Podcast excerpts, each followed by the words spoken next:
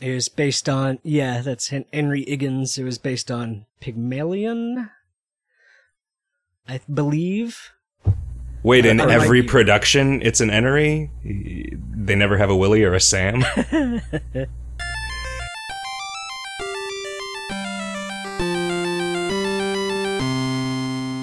I'm Zach. I'm Riff.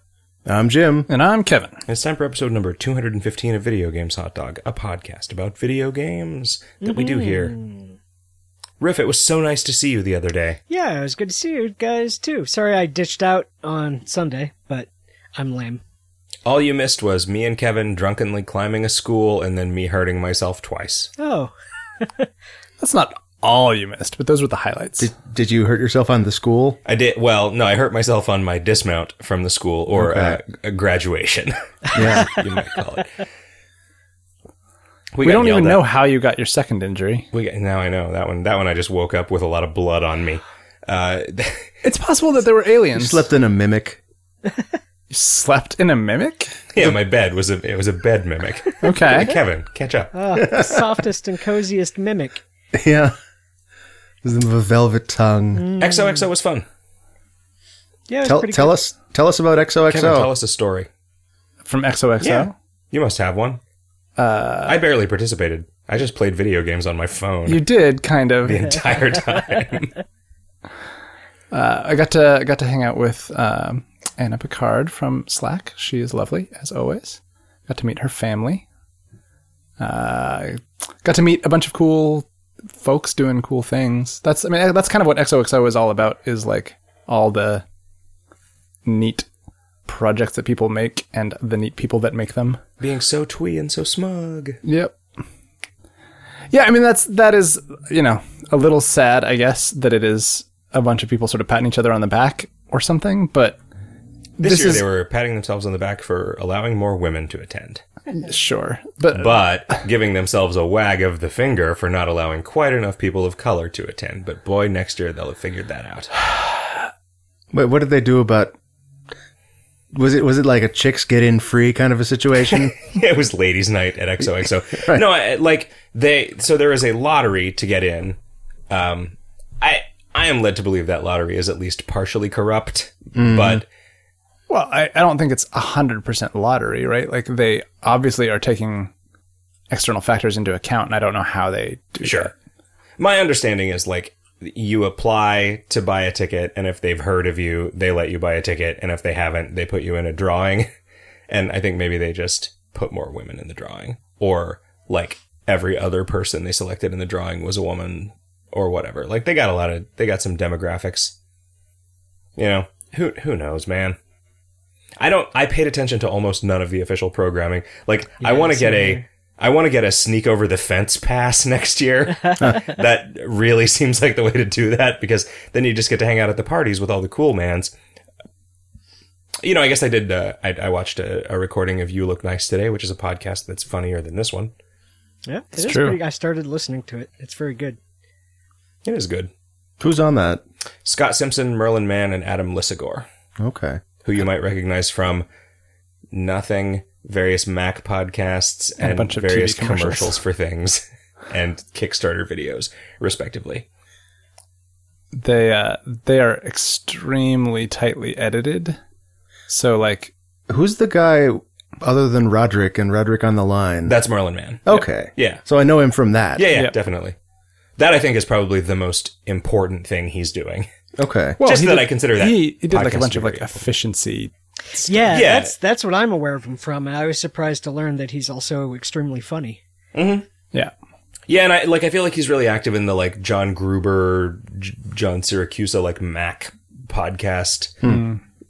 Fire something something fireball something I like there's a series of productivity podcasts about Macintosh software. watch out for fireballs. There's also a series of podcasts about Magic the Gathering that has something something fireball in it, and also watch out for fireballs. Huh. Did I ever tell on the podcast the story of how I was walking uh, to the to to or back from the gym here wearing my watch out for fireballs PRGE uh, souvenir shirt that I had, and a Samoan man pointed at me and said, "Watch out for the fireball." I was like, thanks. It's pretty good. Like, I bet that guy was a Nintendo Help Center counselor. Um, I've never had to watch out for fireballs in real life. yeah, that's true. You don't see a lot of them. Yeah. I mean, except as part of a pyrotechnics display. Yeah, when they happen, Right. you I really mean, do want to watch out. If you're in high school and you and somebody finds a can of leftover lighter fluid, right. that's a situation that might become. And some tennis balls. I always wanted some sort of situation where I could like had a where I had a bucket of lighter fluid, a bunch of tennis balls, and then some way of throwing them through a fire so that they would become Hmm. So, fireballs on like- the way. Oh, like a like a tennis ball serving robot. right. Uh, But with a with a candle in front of it. Your father once uh, took a container of gasoline into the into a clearing and There, were- yeah, th- there were two things. Two there different were two, things? There were two awesome things that my Okay. dad did when I was a kid. One of them was a thing I think he probably read about in um in one of his gun magazines or something. But you take a gallon jug of gasoline, put it on the ground, you light a road flare and stick it into the ground next to the gallon jug of gasoline, and then you you go a f- you know a few hundred feet away, Miles? and then you and then you shoot the gallon jug of gasoline with a gun, and it just makes this perfect like 15 foot tall mushroom cloud. Wow. It was amazing. It was, and then my mom, who was standing next we to do him at not the time, condone said, anyone actually 30 doing this. miles, Gregory. We could have driven 30 miles. Um, and then another time, my dad had been reloading ammo and accidentally mixed two of the two different grains of gunpowder, which then renders the gunpowder completely unpredictable and so completely useless because it's too dangerous. But he was like, "Hey, you know what we should do is that like Yosemite Sam trick where you leave a trail of gunpowder leading to a pile of gunpowder and then you light it and see what happens. And what you expect is like a little trickle of, you know, like a little sparking fuse and then an explosion. But what you in fact get is like a 30 foot tall wall of fire followed by a 60 foot tall pillar of fire. Whoa. Any, was- any sentence that starts, let's try that Yosemite Sam trick is going to end awesome. Yep. No, it was pretty good. It was it was pretty good that that I had access to that kind of kind of guy when I was younger. I, I really enjoyed having my Sam, dad you mean? Oh, okay. in my life. Yeah. Yes, it was really it was really cool having access to Yosemite Sam as a youth before they purged him from all media to prevent people from doing stuff like that, like hooking up a bomb to the last note of that one little phrase of that piano passage. The one that just is always played flat for some reason. Yep.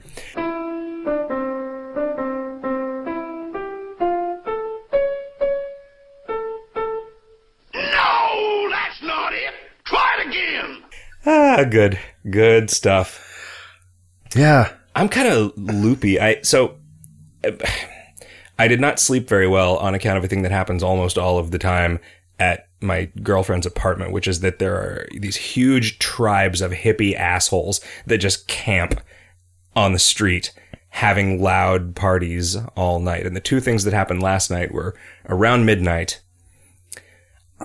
The thing that mystifies me about this story is I don't know where it's plugged in, but there is very, very often on any given night somebody playing an electric guitar with an amplifier just at like, you know, concert volume, but just on the street, just like a panhandler. Do you know that it's on the street? Like you can see them, or Yes. yeah, you see them. th- They're very.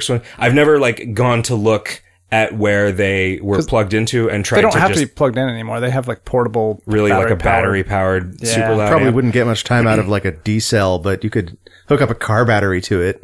Yeah, So at some point at around midnight, someone who almost knows how to play the guitar parts from Metallica's Fade to Black got a hold of that thing and kind of almost played them. And you could have slept through it if he hadn't kept fucking it up. Like, it was like, I don't know if you guys ever saw that flash animation that Lore Sjöberg did on the Brunching Shuttlecocks many years ago. Indigo Your Girls. roommate plays the Indigo Girls. it was just a guy, it was a cartoon of a guy playing closer to fine, but like playing a few seconds of it and then stopping. And there were like maybe 30 different clips of him playing a few seconds of it and stopping, which then just cycled in random, Right. in random order. And it was one of the finest things that has ever been committed to flash animations. That There were only like 10 of those.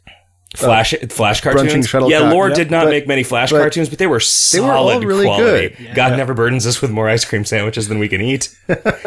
God never burdens us with more depleted uranium beholder statues than we can carry. Ugh, fuck. Everybody go watch. Everybody go read everything on brunching shuttlecocks and then Is and then watch all the somewhere? videos. Did it get Oh. resurrected? I, I'm Did it get I bet all down? those. I don't know, but I bet all those Flash ones are on YouTube. Yeah, that's, true. So then at 2:45 there was a man and a woman with a ukulele. Mm. This wouldn't have normally been that big of a deal, except this one, you know, the, the amplifier guy could have been a couple blocks away and it was still just, you know, it was like as though it was in the kitchen. These people were just right outside the window playing on the ukulele and singing as a duet Iron and Wine's cover of Such Great Heights except that they did not know The words. the chord progression or the words to the verses, which is sort of forgivable, or the words to the chorus. So it's like, they will see us standing at such great heights. Come back now, you guys. Wait, wait. so they knew the the, the harmonies idea- well it enough sounded to like they sing know the- together. they knew No, the not idea really. of the Okay. song. Not really, Okay. but they didn't. That They'd didn't, heard it once. That didn't stop them.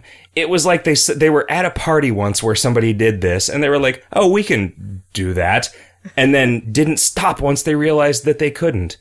or just never realized that they couldn't. It seemed like it went on for a really long time. I feel like that's the trick to getting good at any skill is just not realizing that you're terrible until you're actually okay. Yeah, I feel like that's the trick to getting a cheap apartment is going somewhere where that happens all the time. Oh, did you guys also know that there are no police in in the entirety of San Francisco? I heard some last night. Actually, there was some sometime around midnight. Uh, I was wondering if this was going to be the thing you were going to talk about. There was someone driving around the mission. I think like Grand Theft Auto style because it was just like you could hear the super loud acceleration and screeching and turning and like people sort of like yelling and like I, I never saw it because I don't know it was just somewhere a nearby stand explode? probably uh, and then you eventually heard the police cars come and then like the cars zipping away but I, I am guessing that somebody was doing like donuts in the middle of the street it was bizarre Maybe they saw that sign that said quality donuts and they were like, okay. There's like a building. It's an imperative now. Although I think it just says quality duh and or quality dawn and maybe like oh oh that's where quality dawn lives. I like him. He's a good guy. yeah, he really is. He's is. quality. What woke you guys up in the middle of the night last night?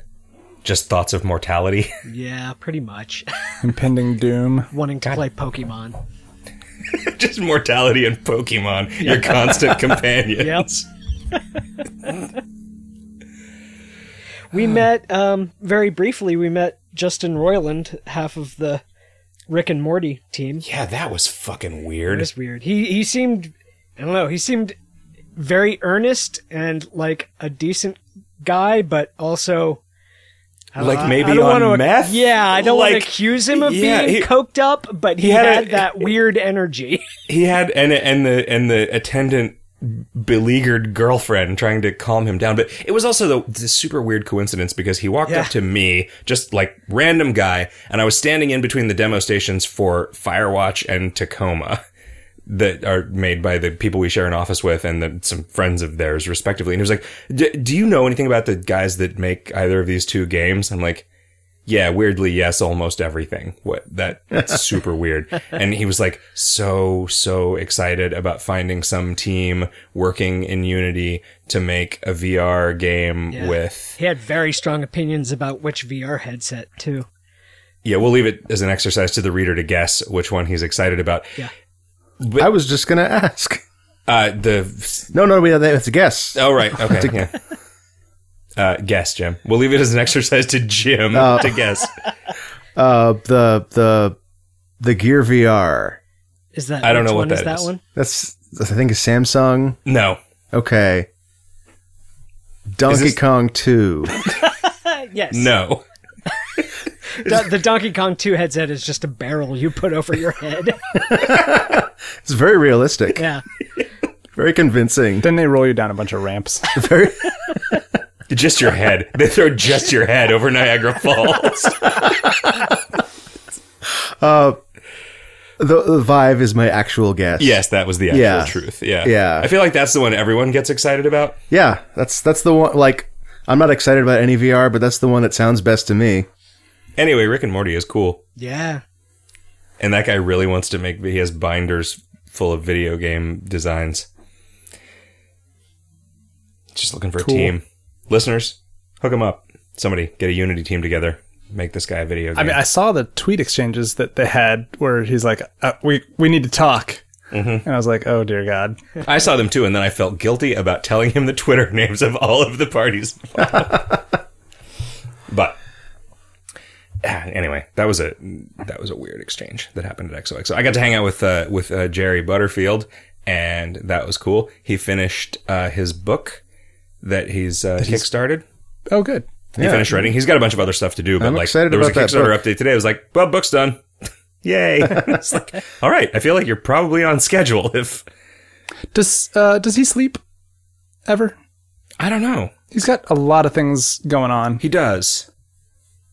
He does have a lot of things going on, and a loud cat. That might stop you from sleeping. Okay. He's such a good dude, though. I had a good time having a bunch of drinks with him, and then leaving And then climbing there, a school. and then climbing a school, and then getting yelled at by security guys, and then hurting my foot. We might be doing a uh, closed deck Magic the Gathering tournament this weekend. Hopefully. Is that where you can't open the deck? You just have to tell the other players what, you're- man. Yes, what you cards can. you're you play all the cards face down and Yeah. just make up what they are. Yep. Oh, I kind of want to. I mean, that's basically like a good. thousand blank white cards without the permanence, right? Like you. What did you say that was? I don't know. that was the card that makes it so you have to say what you thought it was instead of asking me. That was the one with Trumple and Moitenspalk. Mointon Spelk, yeah. Anybody else got anything they want to talk about before we get to the listeners' mails? Hmm? You just looking at I'm just afraid that I accidentally do things with the mouse when I kick it, but it's oh, it's I fine. As you were kicking the mouse. Yeah, it's all good. Irate at Puzzle says, Quick question for Kevin. Dog shark is not a thing. That wasn't a question, but I figured that's all right because dog shark proves that things don't actually have to be things. I still got that puzzle, but dog shark did not help. Dog shark is totally a thing. Yeah, I'm confused by that statement. Also, I, I'm not saying that I don't make mistakes. when an old timey man is trying to get your attention about some dogs, he will say, Dogs, hark. Yeah, Yeah. that particular puzzle was uh, was cool because it had Also, if Chris Avellone was Entire- trying to figure Oh, out how to Christ. preserve the species of dogs by putting two of them in an ark, he would say, Dogs, ark. Aiden writes, I just checked out the Chris Avellone episode of Designer Notes, and he wasn't as drunk as I expected. I, I haven't listened to it yet, but I downloaded it, and I want to. And also, I understand that guy's not always really drunk. It's just that the one time I saw him, he was. that's true. and all of the But it was it, times wa- too. he was so drunk that it carries over to all the other experiences yeah, that it really you does. might Like, have with him. He was ruinously drunk. Like he was drunk to the point where he, other people were drunk just by ne- being near by him. being near him. yeah. An aura effect. Yeah. Uh, Sai says, "Have you seen this guy who uses a neural network to generate Hearthstone cards?" And then he links to it. So it doesn't work quite as well as the ma- as the magic ones, but it did generate a card called Flame Wanker, so that's good. It is really good. I feel like we've linked to it in the show notes. We've definitely talked about it. We talked about it. We linked to the magic one. okay. Well, I'll link to the Hearthstone one too because it's Cool. super good. Yeah. There was a guy on Twitter um, who answered our question, my question from last week about when paperbacks were invented. Oh yeah, when were they invented? Uh, he was saying it was the uh, the Victorian era. okay. Uh, and the original penny dreadfuls were, were paperbacks. And I'm actually like, and this is again like, hey, hey, listeners, let's do do our research for us. I'm not sure if he means pamphlets, you know, or, like full, full on. in paper. Yeah. Yeah. Yeah. Interesting. Did they have Yeah. staples? Do you mean Staples. did did humanity have staples? Did you mean? Did the, well, did the Victorians have staples? yeah, I don't know that either. And if not, where did they buy their office supplies? Yeah. right. Did they have offices?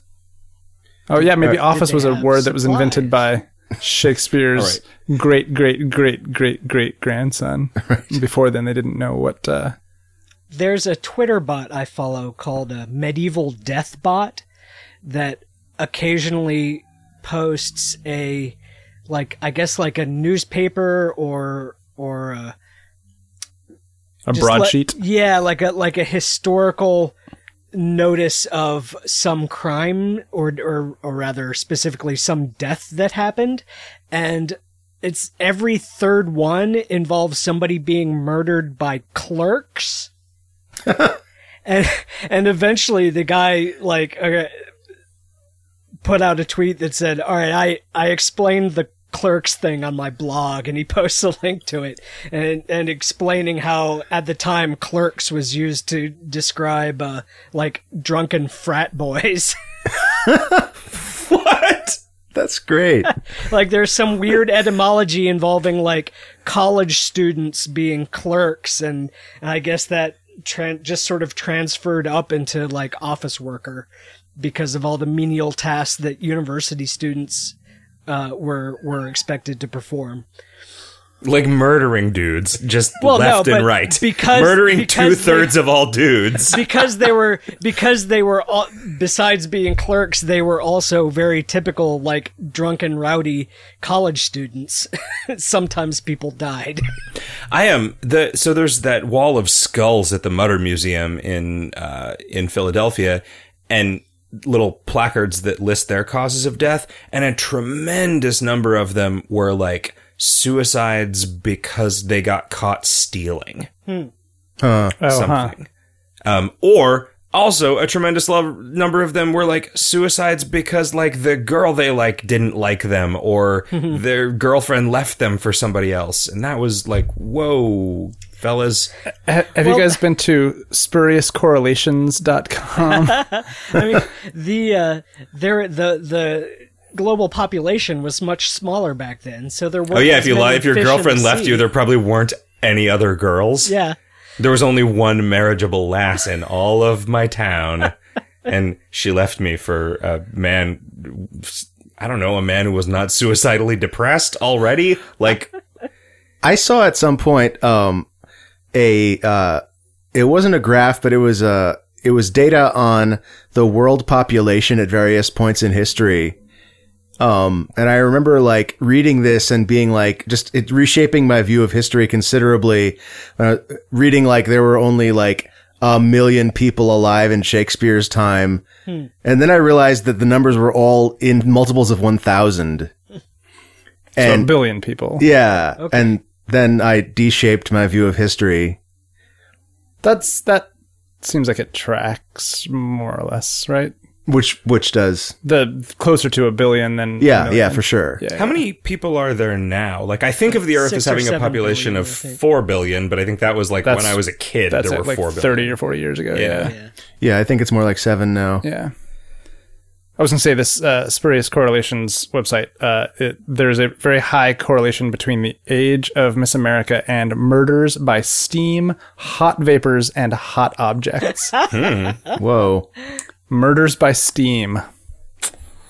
That's a rough way to get murdered. So it looks like there were people uh, in England and Scotland uh, making paperback books in the 1850s, but like what we think of as the mass market paperback was in the 30s.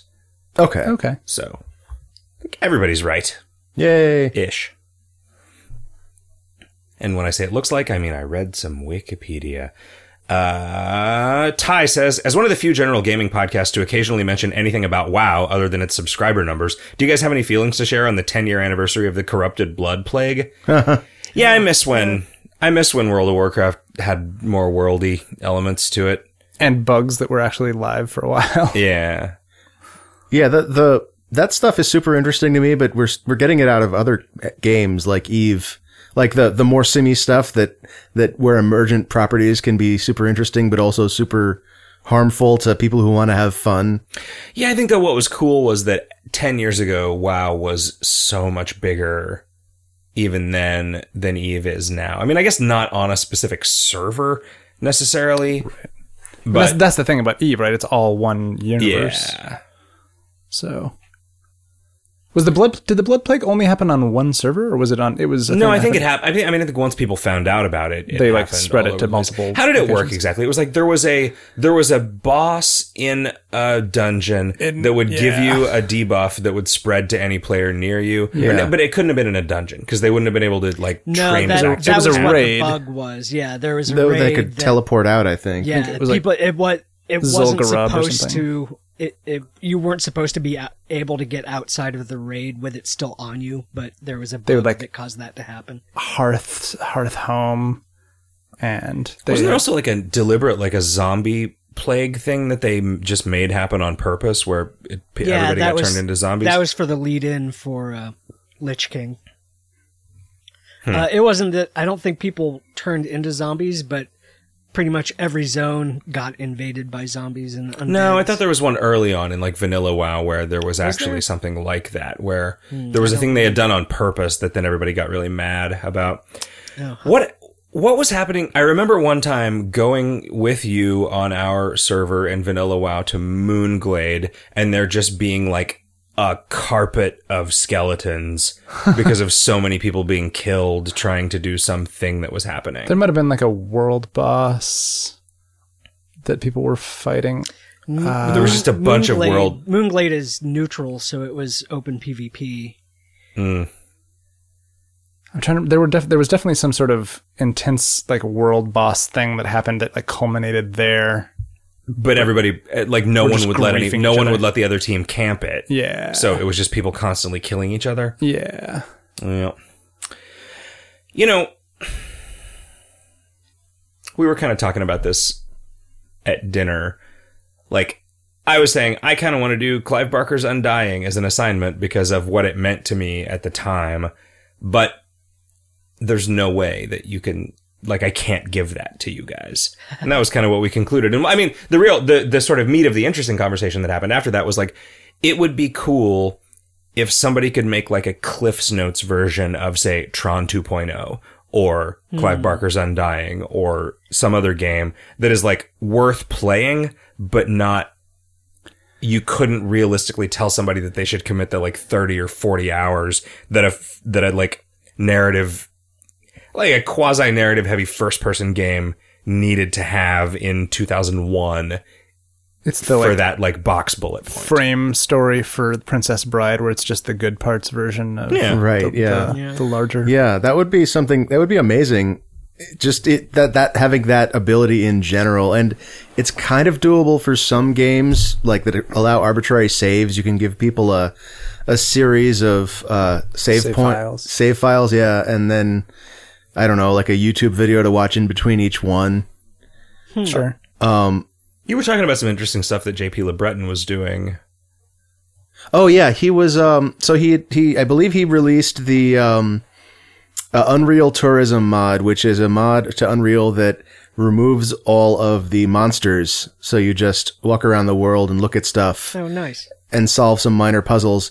And he did a thing with Thief that I don't think is released yet, but should be soon. That um, it's it's the same thing for Thief, except instead of removing the enemies because you need to like interact with them sometimes uh, to proceed, you it actually makes all the enemies neutral to you, so you can you can even attack them. You can like attack one, and the others will like get freaked out because they see the body and look around for whoever did it, but they just don't notice you. They don't know. They don't never acknowledge your existence. You know, Oh, what which- I kind of think I like, I think that would be fun. But what I kind of want out of a thief game is a once you figure out the trick for a given guard, that guard just like goes on break forever. Mm-hmm. Yeah, right? Like, I think the thing that I liked about Dishonored, like, which was the only stealth game that I was ever, that I ever wanted to play as a stealth game, was that you would deal with a guard and then that guard was just dealt with. Like, you knocked them out and they were knocked out forever and then you just didn't have to worry. Like, you had to hide their body or whatever, but you didn't have to, like, all right, I figured out how to get through this place based on the pathing of these guards. Now, every time I want to walk back and forth across here, I just have to do it again. And if I fuck up, I just have to reload from a quick save. uh, Riff. There's a thing like that in Dark Souls 2, right? Where once you kill a given monster a number of times, it doesn't. yeah, in- once once you kill once you kill a particular guy like a dozen times, they they stop spawning. How, what do you feel about that in general? I like, I thought that was really good, and I am dismayed that it seems from what I'm hearing that they're not doing that again in Dark Souls 3 because the what what the implications of that was was so wide reaching because besides like the obvious fact the point that like if you're having trouble getting through an area then you you know that there's a relief valve that all right well if i can kill this first guy a dozen times even if i don't get any further than that he'll eventually stop spawning and i can try and kill the next guy a dozen times so Right. Whereas if they just spawn infinitely if you're having trouble getting past the first two gu- uh, two guys eventually a sense of despair starts to set in feeling that you're never going to get past this bit and and Dark Souls 2 didn't have that but it also what it resulted in was that you could There's not finite number of souls. whatever, yeah, right? finite number of guys, so you could not stand there in the same place and just grind forever. Like Right, right. It Eventually, discourages yeah, farming. it- eventually, the game says, "All right, enough, Chester. You need to move on to the next bit." You couldn't meaningfully do that anyway, though, right? Because eventually the costs of everything get so high, and I mean, it's not like you. I, I mean, well, they still gave drops. So if if you found a guy that had a chance of dropping like some useful consumable, you could farm for that. But then also the the counterpoint to that is because so many people liked uh, grinding and stuff, they there was also implemented an item called uh, the bonfire ascetic, which you could burn in an area's bonfire to reset all the guys' death counters. oh, But the counterpoint to that was that it also bumped up that area's difficulty by one like new game plus value. So you so you were encouraged to stop grinding, but you could if you wanted, but it made it harder. I kind of like that. Just in Yeah. as a And all, weren't those also a limited resource, a finite resource? Yes, they're they're pretty limited. Um, they're not purchasable from the shops. I think there's only like a few specific ones uh, throughout the throughout the levels. Um, but and yeah, if you I did it just, again, would they be new game plus two? Yep, it would it would keep going up to new game plus fifteen or whatever the maximum happens to be. Yeah. and and uh, and that also made like the current speedrunning tricks possible because there's a gate that you need uh you need to have in that you not necessarily have on you but you need to have acquired one either 1 million souls or to have killed four specific bosses uh, but speedrunners use these bonfire ascetics so that they can just kill the same boss four times Huh. uh, which which has made that scene I feel like more interesting because they've had that sort of the availability of this trick so that they don't just have to kill the same they don't have to kill the four guys. They can say well I can kill this guy four times or I can kill this guy two times and this guy two times. Which of these is faster? It's interesting that they either didn't choose to make that not count if you killed the same boss four times, or they chose well not to make it's that. that it's it's not that it counted as four bosses it's that killing that boss four times was worth a million souls. Oh, Okay. okay. But yeah, it's just it it was a situation that solved so many different problems in such an elegant way to me that I thought it worked really nice, and so I feel like it's a bummer that the new one probably isn't going to have that. And it's, I don't think I killed enough guys in any place in Dark Souls 2 to trigger that. I rarely did, but just the fact that I knew that it was possible if I got really stuck helped keep me going. You know. Right. Well, that's cool. There- There was a the the idea of killing the same boss four times instead of four different bosses. It reminds me there was a trick discovered in the Vice City speedrunning scene in maybe the past six months, uh, where you have to finish a certain number of um, finish the quest lines of a certain number of uh, purchasable uh, properties in order to trigger the final mission.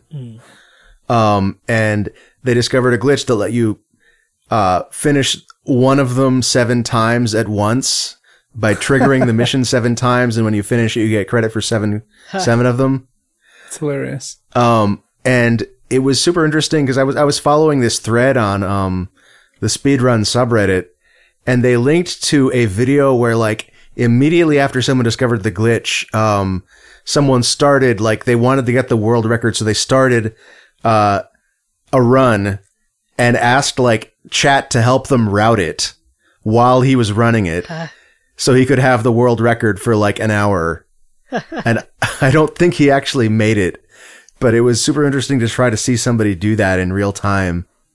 Trying to use a new exploit before anybody else can take full advantage of it. Right. Have you guys been playing any video games? Um, mostly still just Pokemon. I did play a little bit of um, Undertale, which is really good, and I highly recommend it. I don't want to go into it too, too deeply because I think we might do it as a assignment one of these weeks. But um, I definitely recommend it. It's really interesting. It's like kind of earthboundy, right? Yeah, it's sort of like lo-fi earthboundy. Um, it's got an interesting combat system where when when you encounter an enemy, you have the choice between you can either fight it, which is sort of an action game, sort of like in a golf game, how you have to hit the thing with the right timing, um, or you can choose to talk to it, and different monsters will have one or more different like conversation options. And then on the monster's turn, you defend by having to survive for three or four seconds in like a little top down bullet hell shooter where, where you're like maneuvering your heart around this the a little sub window as bullets fly in.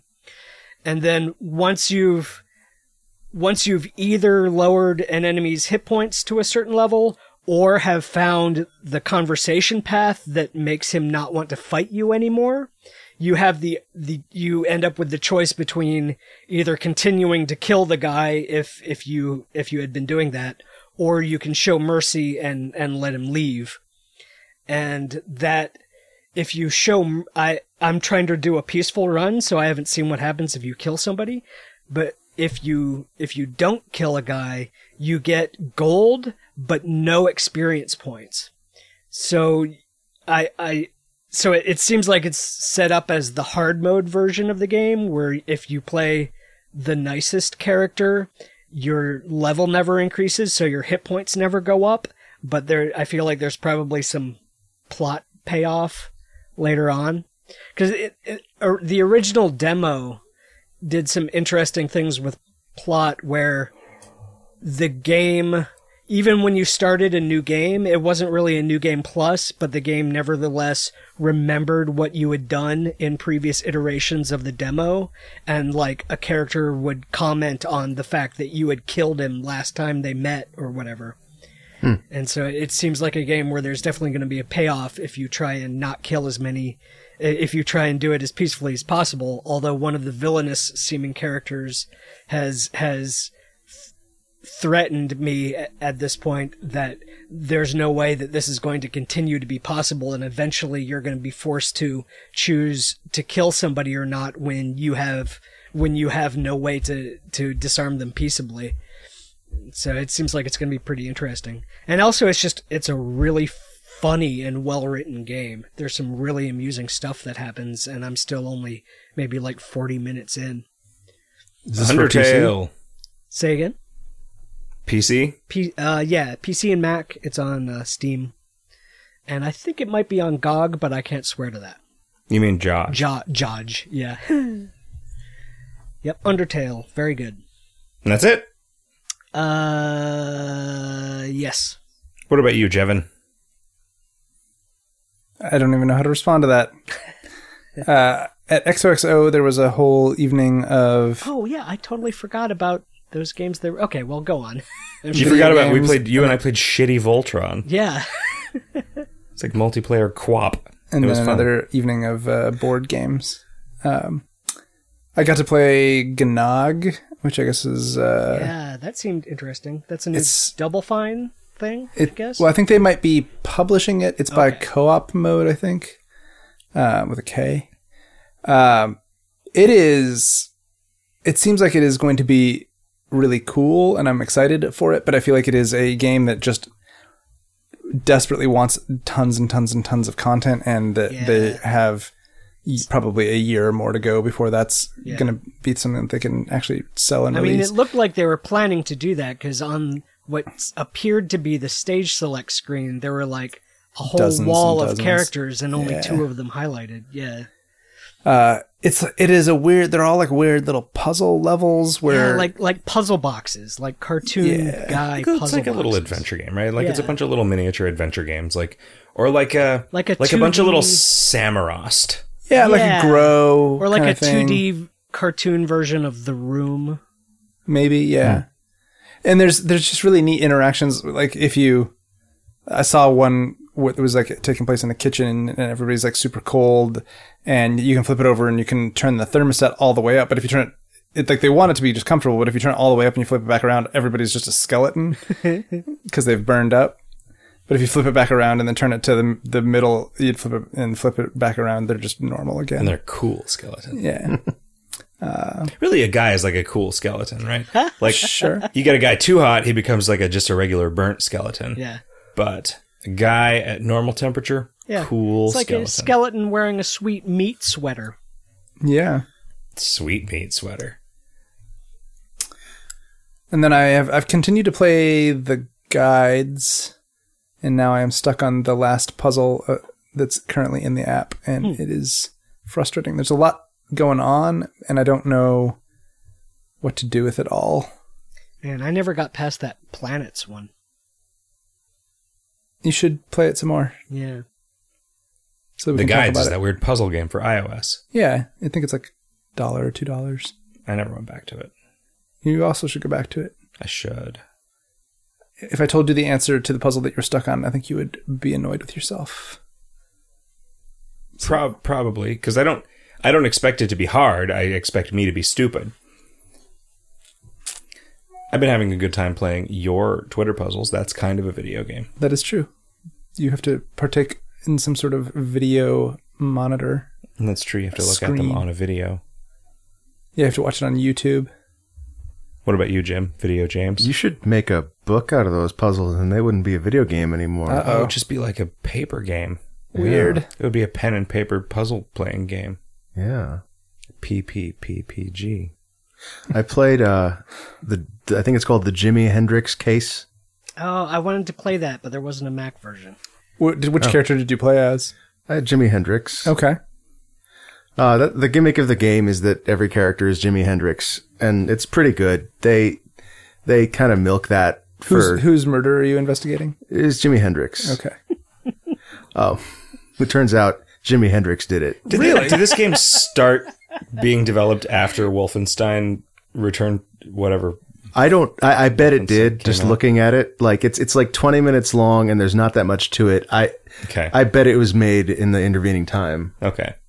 Because you, we talked about that, right? Yeah, Like that feature of Wolfenstein: The New Order. yeah, yeah. I, I killed the other guy or whatever the choice it was, so I never saw him. Right.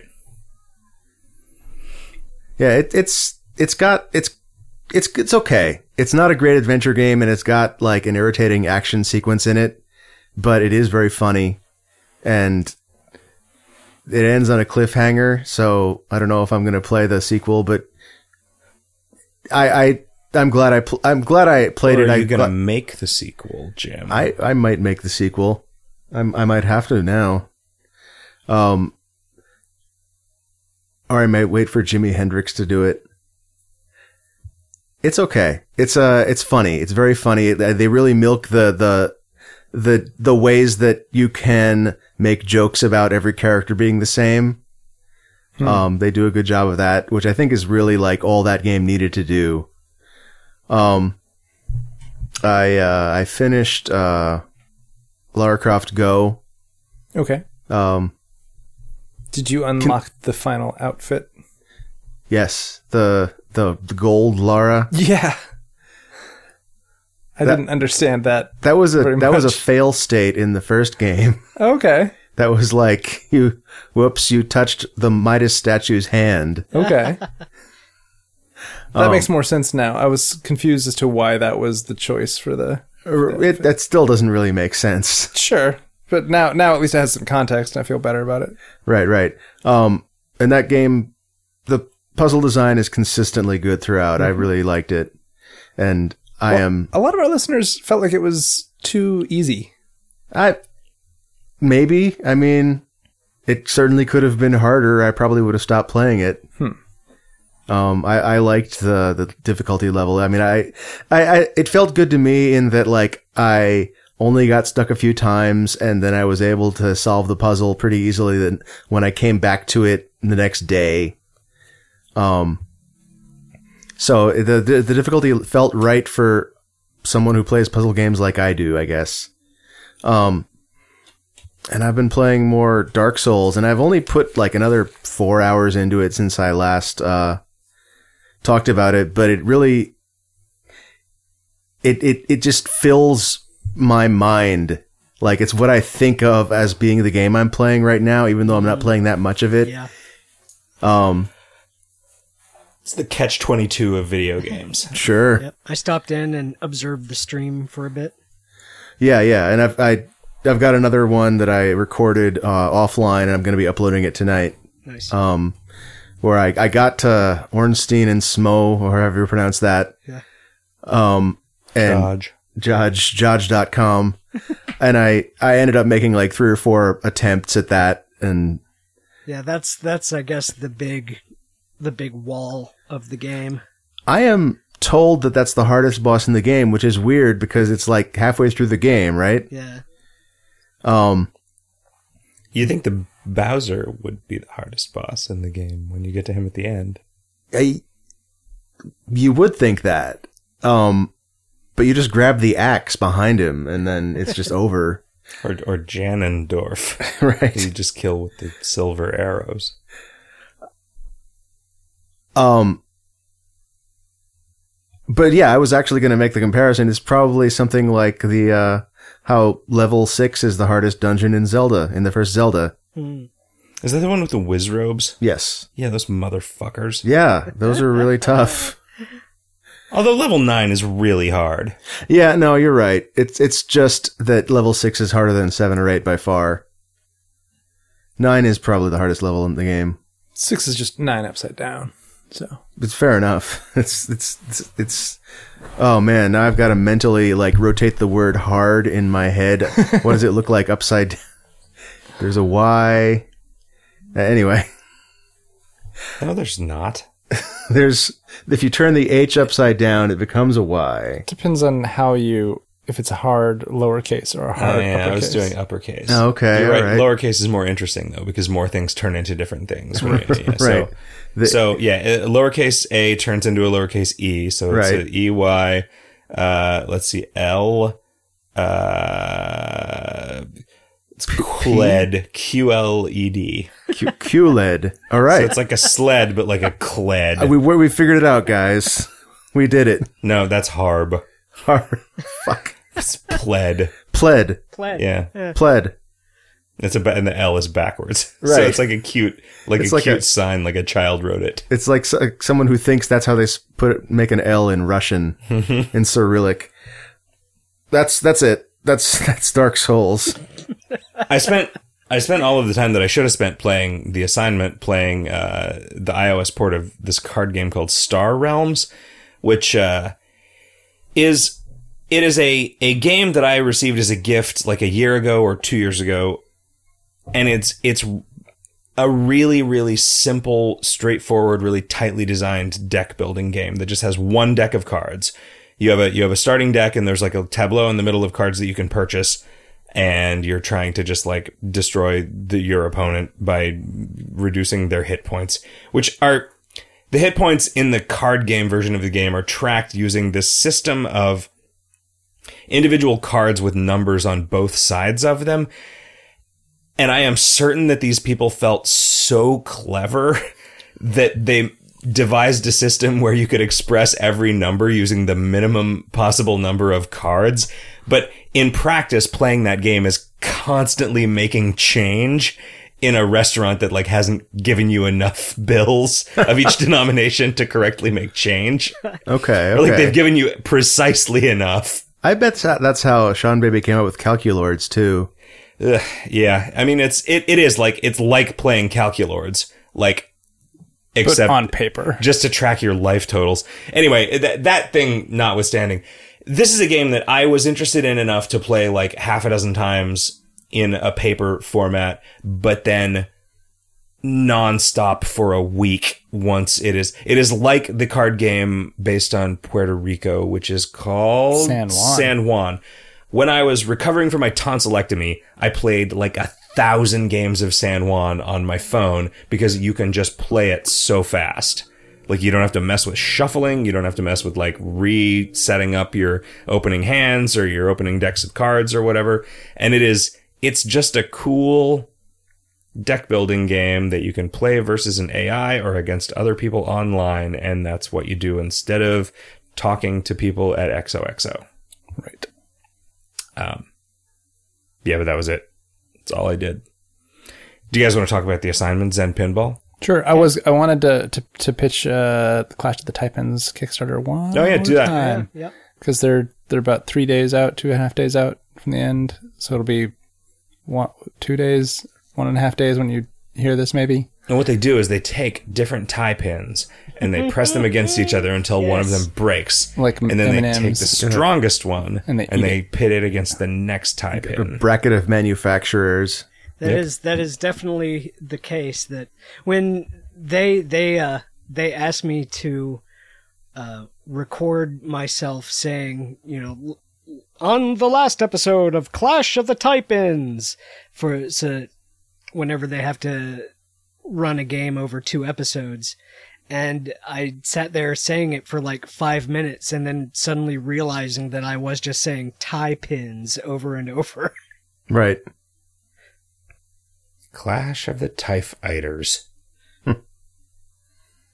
Zen Pinball. Was our assignment. Yeah. So it's a virtual pinball game.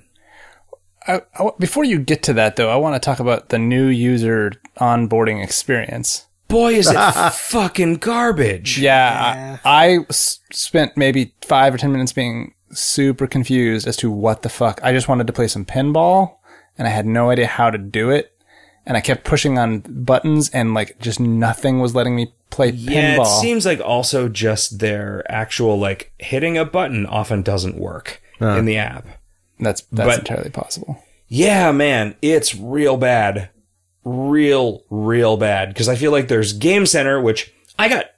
I, I got waylaid by it's like, oh, hey, game, sign into Game Center using your Apple ID. I'm like, oh, okay. And it's like, now pick a nickname. I'm like, no, that's not, you're supposed to know who I am. But like, Yeah. if, like, I bought a new laptop and you showed my mom some porn, like, you know who I am. like, you know where I've been, Apple. Was- were you Why playing- is this? On the iPad, Yeah. ah, okay, well, that's Have we logged it into a, some sort of different Yes. iTunes account for, for god damn. yeah. Why is it so hard to develop software for iOS? It's not if you. It's just if you want to test it. if you actually want to like. Make sure Oh, there like if you, so if you want to make some software and then play it on an iPad. So it's not, it's not no, hard you can to make, make it the and you can software. release it. Uh, you just it'll be full of bugs If you want to play it yourself, it's really hard before you before you've released it. before you've given it to everyone. Okay. Yeah. Well, that makes a lot of sense then. So there was the, there was a bunch of Game Center login bullshit separate, yeah. on the iPad that is so maybe now there's another Game Center account with the same nickname as me. Cool. But then like they have their own login system, which I feel like is a thing that Apple just shouldn't let you do. It's old enough that it might just predate. Yeah, Mm. I think it That stuff. Just be. But I opted not to do any of that. And I think just- it probably predates. The, its Game, Game Center, Center. inter- integration is pretty interesting. It, while I was playing, it popped up a thing saying, you know, you're you're two million points away from Wumpf's high score on this table, and and would periodically encourage me to beat his score. Oh, that's nice. Yeah,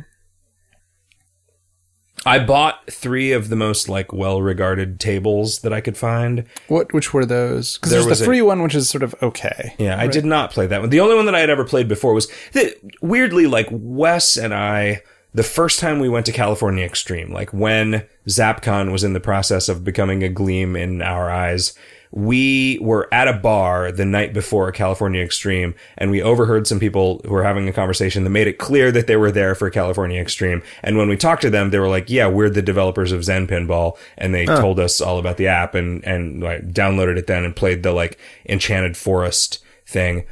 And I, I sort of rejected it then because it was on the original iPad that didn't have the Retina screen, and so everything was real muddy, and it was just sort of difficult to tell what was going on.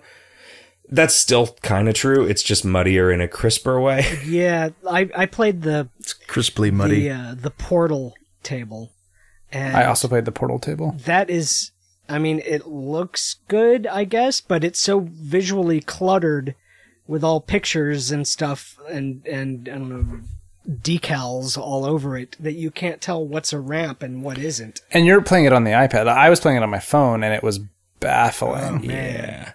It's, I mean, so pinball is confusing on a physical table, and it's, Sure. it's confusing in in a number of ways. One of them is that it's very fast paced because it's just based on physics, right? And like And as ball, we all know, physics is fast. a ball is going to roll at a certain speed. I mean, I guess you can, you know, you can change the ramp angle or whatever, but like generally speaking, like if you're going to impart enough force on a ball to make it move four feet, it's going to be moving fast and it's going to be hard to track.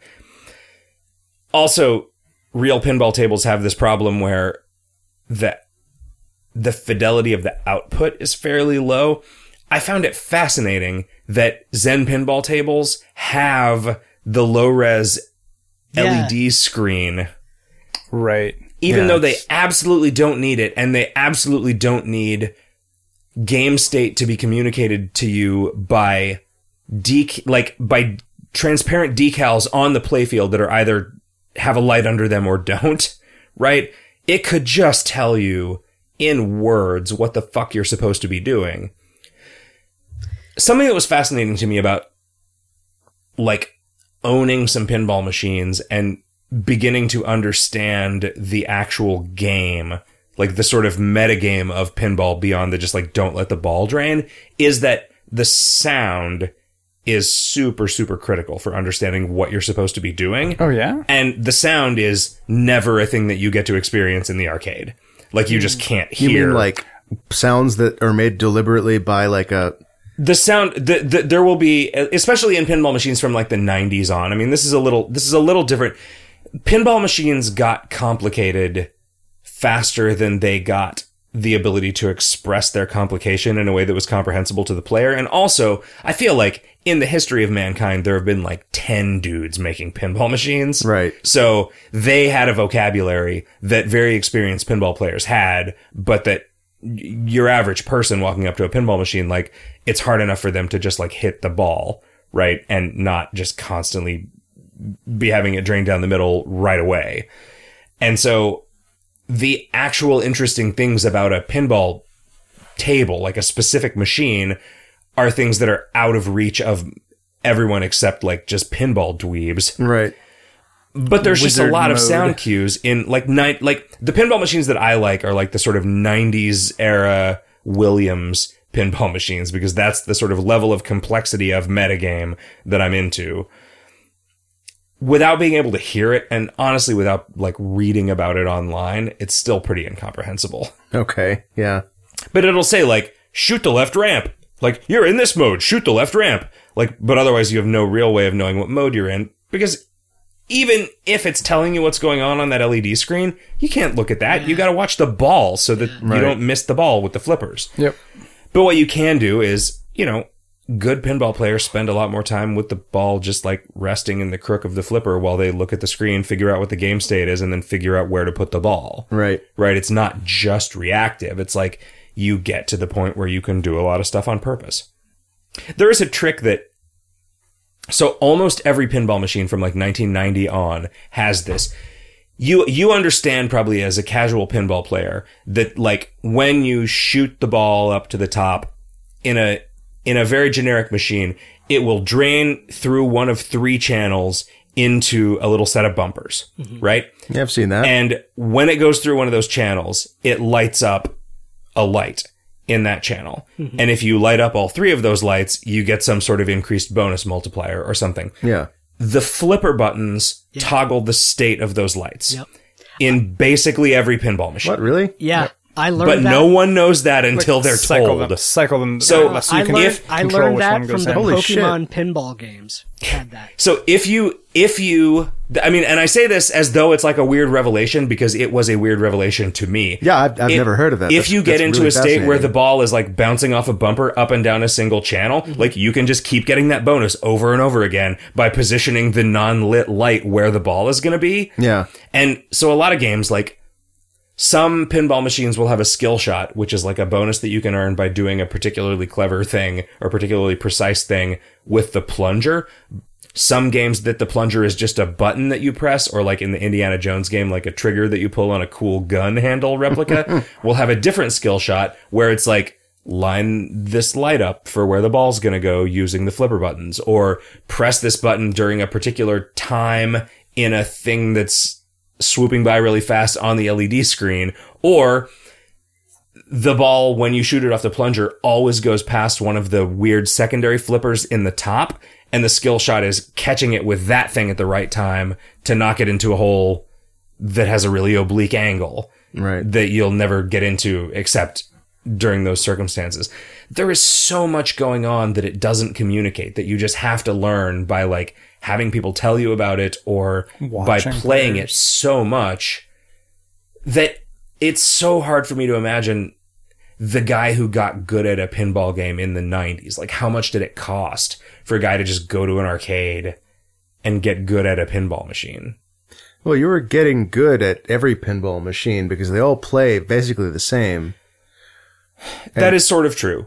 And so, and not only are you learning that skill, but you're also learning the general vocabulary. I feel like the really good players are people who've been playing that game their entire lives. You know, you say they all play the same, but that's if you go to the Pacific Pinball Museum in Alameda, you will see the evolution of what pinball is that was- into that same thing. I actually have seen that. That's fascinating stuff. like they just learned like okay, this configuration of 3 bumpers is the way to do bumpers. Right. And that's then just every pinball machine that had bumpers had 3 in approximately the same configuration because that's the one that creates the most interesting interplay like the the like drains on the outsides of the flippers, the guns, like the the sort of triangle things that will jet the balls off of it above the flippers on each side. Yeah. Like those became so standardized.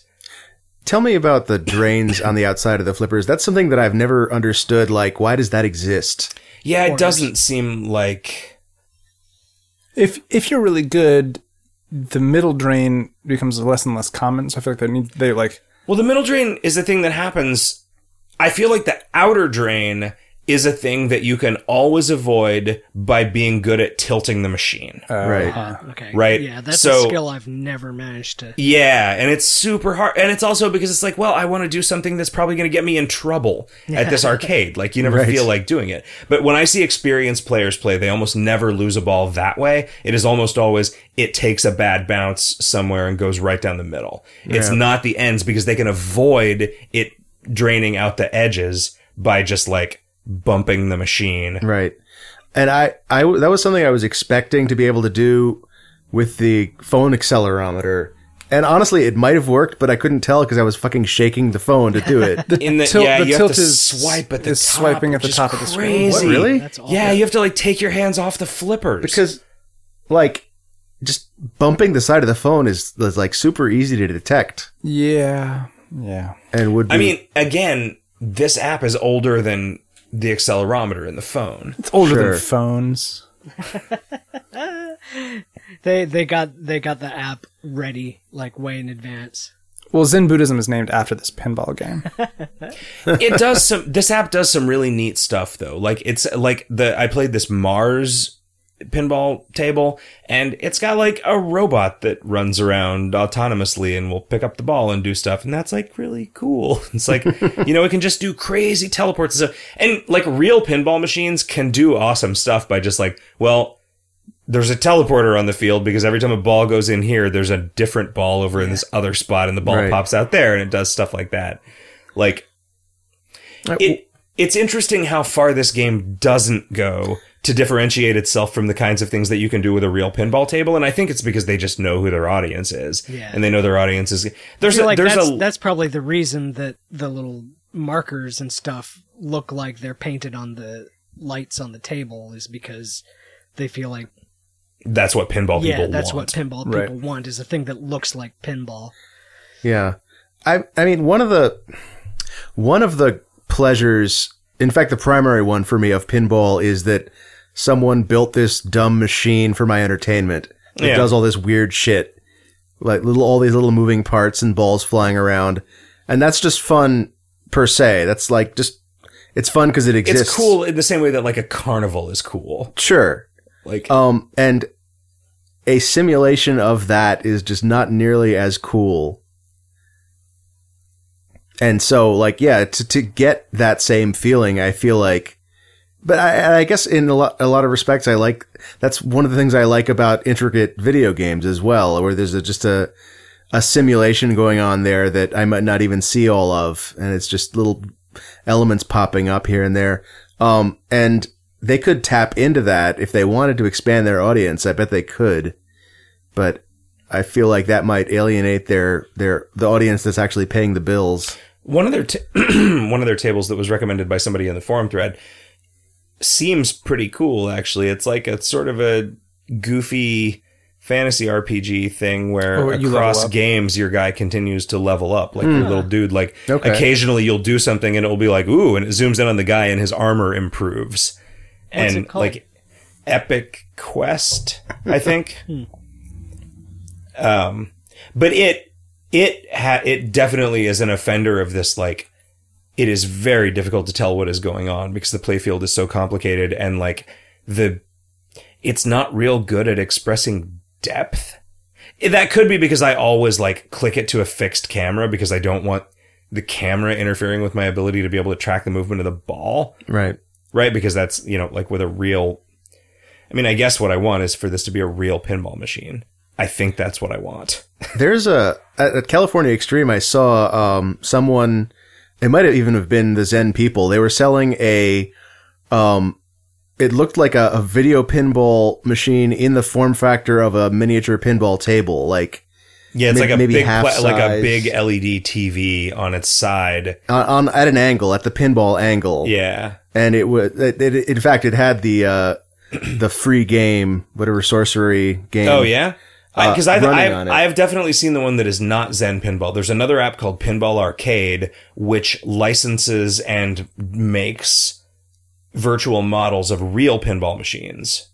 Right, so you can Oh. play like Twilight Zone or Tales of the Arabian Nights or whatever like actual pinball machine there is if you buy it.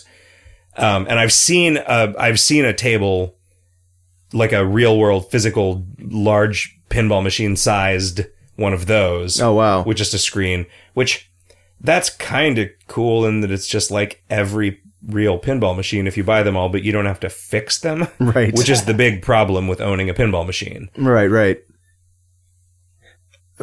and but then there's the problem that you don't the no, the, the the the Rube Goldberg device doesn't ex- actually exist for you, and you have to suspend disbelief a little bit. But just having the like, I, I spent a few minutes with that at California Extreme, and just having like the standing at the table, and it was like it it felt a, just just enough like pinball to me that like I felt someone could get into that if they were into pinball. Yeah, it's weird. Like, you know, we talked to a lot of people in the pinball scene running Zapcon, and none of them ever talk about any of this stuff, the virtual stuff. W- oh, okay, yeah. I remember, like, I had the NES pinball, like, and apparently that was quasi rare to have an actual cartridge of that, but somehow I had one when I was a kid, and it was pretty fun. You know, it was a pinball game, and occasionally you'd go into a mode where you were playing Breakout with, like, Mario at Oh, the bottom. yeah. That- Like, it was a neat game. And it did just a little bit of stuff that you couldn't do with an actual pinball machine. Um, same with like Revenge of the Gator, which was like one of the very earliest Game Boy Oh, yeah. games, which was a the, pinball uh, game. The Kirby pinball was really good too. Yeah, Metroid Prime pinball for Oh, the that was for the. DS Oh, yeah. was really good. The uh, There was- Game there Boy was a Kirby Advance, Um, Pokemon pinball is still really fun, and that has like the the constant progression between games as you're trying to collect all the Pokemons. Yeah, there was a Kirby one for the original Game Boy, which was pretty good. Yeah, I, that's a that's a genre, I guess. You know, what Is- was hella disappointing was uh, Rollers of the Realm, which was like a pinball RPG thing. But man, it just did not. I was really excited about it, and it just didn't work. It like didn't work as an RPG, and it didn't work as a pinball game. Yeah. Hmm. So, that is too bad. well, guys, what's our next assignment? Riff, you do this one.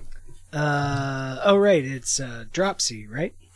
Yes, It's uh, we're playing uh, Dropsy, which is a uh, point and click adventure about a a large and strange clown who travels the world giving big damp hugs to everybody. Sounds like Damp fun. hugs? Damp hugs. What? Why damp? He hugs them with his mouth. He's kind of big and sweaty. Okay.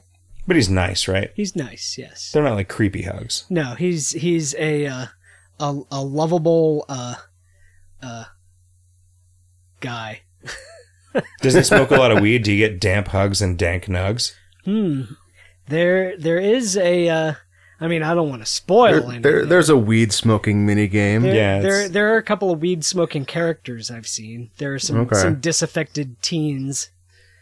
Ah, those teens. Will they ever be affected? Maybe if they could get off the dope. Get off the dope and get on the clown hugs. How, how can you tell that they're smoking weed if you can't smell it? Uh, one of them seemed to be complaining in some way about drugs. Okay, all right. Fucking drugs. Guys, this has been great. Kevin, if somebody wanted to send us a listener's mail for our listener's sale, seg, sale megment, our listener's mail segment, What should they do? Kevin, take over. They should go to our website, videogameshotdog.com, and uh, find the web form there where you fit in your comments or your questions. Also available at videogameshotdog.com. It's true. But video game did not shoot the dog sheriff. Guys, I've had a fantastic time recording episode number 215 of uh, Video Games Hot Dog with you, and I hope we get together again to record episode 216 real, real soon. And listeners, I hope you'll join us. And until you do, keep your knee on the washing machine and keep sticking your tongue out at the blender. Till next week. Good night, everybody. Have a great week, everybody.